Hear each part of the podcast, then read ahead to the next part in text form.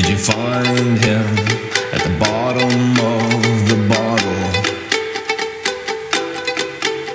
Or composing your ragamuffin gospel? Were you crucified with him for daring to believe in grace?